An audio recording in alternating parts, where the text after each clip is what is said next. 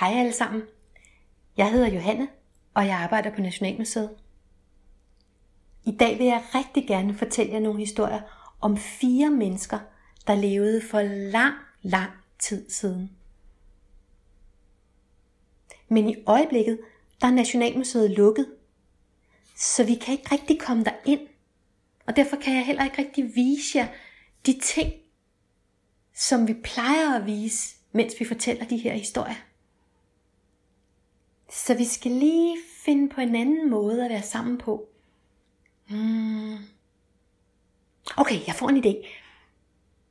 Hvad nu, hvis vi forestiller os, at vi er ude og gå en tur i skoven?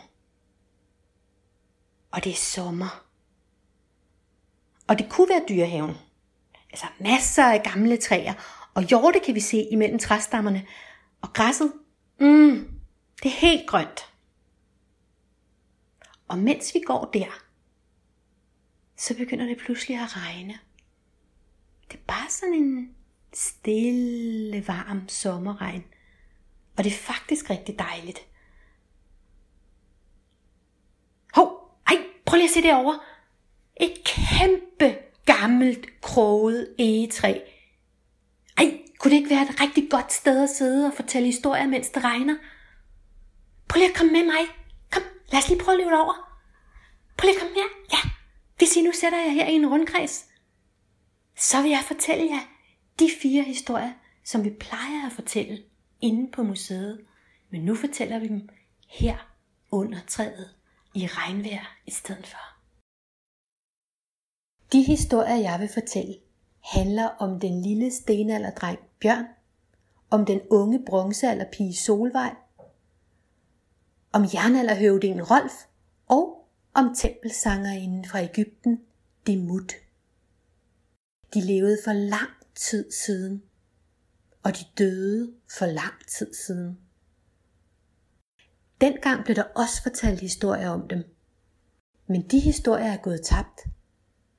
For alle dem, der kunne huske dem, de døde. Så når jeg skal fortælle deres historier, så må jeg bruge min fantasi.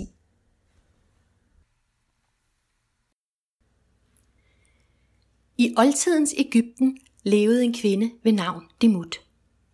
Hun boede i den store by Theben, der lå ved Nilens bred. I byen lå et kæmpemæssigt tempel, der var bygget til ære for guden Ammon. Alle i byen kendte templet, og alle tilbad guden Ammon. Men det var kun nogle få særligt udvalgte, der måtte komme helt ind i templets helligste indre, der hvor den fornemme guldstatue af guden stod. Siden Demut var helt lille, havde hun arbejdet i templet.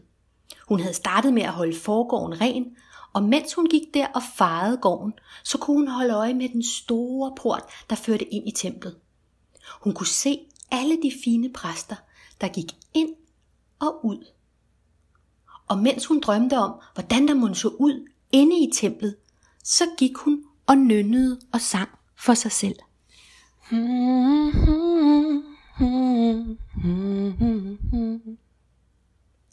En dag var der en af præsterne, der hørte hendes sang. Dimut sang så smukt, at præsten sørgede for, at hun blev en del af templets kor, der skulle synge for guden Amun.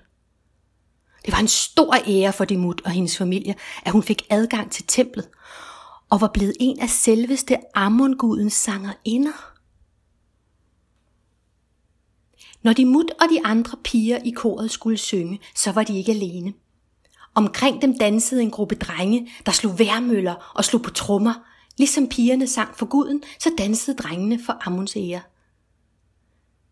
Dimut koncentrerede sig rigtig meget, når hun sang i templet. Hun gjorde alt, hvad hun kunne, for hele tiden at være den bedste i koret. For hun sang jo over for selveste guden Ammon. Men med tiden så var der noget, der gjorde, at hun havde lidt svært ved at koncentrere sig om sangen. Og det var Hotep. Han var en af Ammon-danserne, og når han dansede, så smilede han hele tiden til Dimut, og hun kunne ikke lade være med at smile tilbage. Der gik mange år, hvor de mut sang og Hotep dansede. Og de smilede til hinanden dag efter dag. Men som de blev ældre, blev smilene til kys. Og kyssene blev til kærlighed. De mut og Hotep elskede hinanden, og de lovede, at de ville være sammen for evigt. Men så en dag skete der noget. Demut blev udnævnt til leder af koret, der sang i det inderste af templet, og fra den dag af skulle hun give al sin kærlighed til guden Amun. Det gjorde, at Demuts familie og Thebens befolkning syntes, at hun var alt for fin til at elske et helt almindeligt menneske. Sådan et helt almindeligt menneske, som danseren Hotep var. Men kærligheden var for stærk til, at de to kunne skilles, og de begyndte at se hinanden i hemmelighed. De mødtes i skjul på templets flade tag.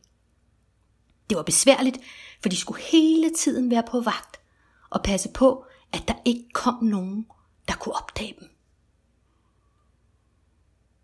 En aften stod de tæt sammen oppe på templets høje tag.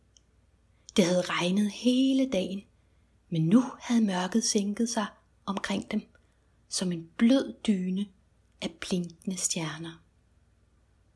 Pludselig hørte de skridt fra trappen, der lidt op til taget, lige der, hvor de stod.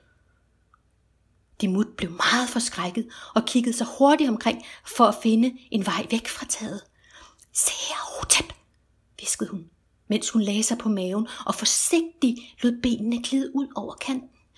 Hvis vi holder fast i kanten af taget, så kan vi lige nå vindueskammen nedenunder med fødderne og svinge os ind gennem vinduet. Hun strakte armene ud, og hun kunne lige akkurat nå den regnvåde vindueskam med tåspidserne. Hotep nåede lige at tænke, at det måske kunne virke.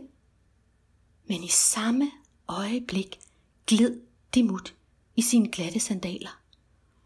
Hun faldt baglæns ud i mørket, og Hotep gispede af redsel. Ah! Faldet fra det høje tempel slog Demut ihjel. Fordi Demut havde været en fornem leder af det kor, der sang for Amun, gjorde hendes familie alt for at hendes krop aldrig skulle forsvinde. Så hendes sjæl kunne leve for evigt. Dimut skulle til de evige sivmarker.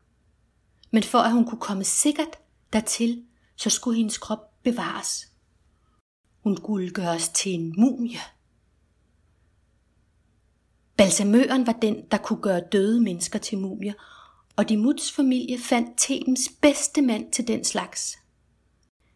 Han startede med at fjerne hendes indvolde, med undtagelse af hjertet. For det var der, hvor hendes tanker og følelser sad.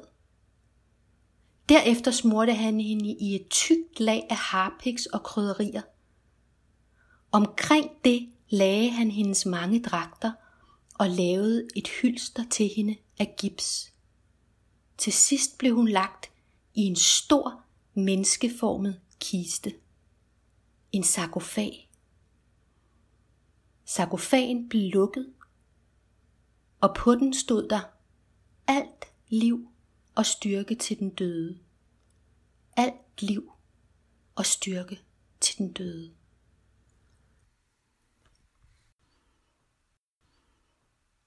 Nu har I hørt en af de fire historier, som jeg vil fortælle jer i dag. Og måske har I lyst til at fortælle den videre, eller I har fået blod på tanden til at finde på jeres egen historie, som I kan fortælle til nogen, I holder af. Det er nemlig rigtig dejligt at fortælle hinanden historier. Både at lytte til dem og fortælle dem videre. Historier er vigtige. Og så har jeg en lille overraskelse til jer. Når nu Nationalmuseet åbner igen, så kan I jo komme og besøge os. Og inde på museet, der kan I faktisk møde både Bjørn og hans bedstemor, Solvej, Rolfs gamle mor, som han måtte ofre i mosen. Og I kan også møde Dimut som mumie. Så vi glæder os til at se jer. Ha' det godt så længe. Hej.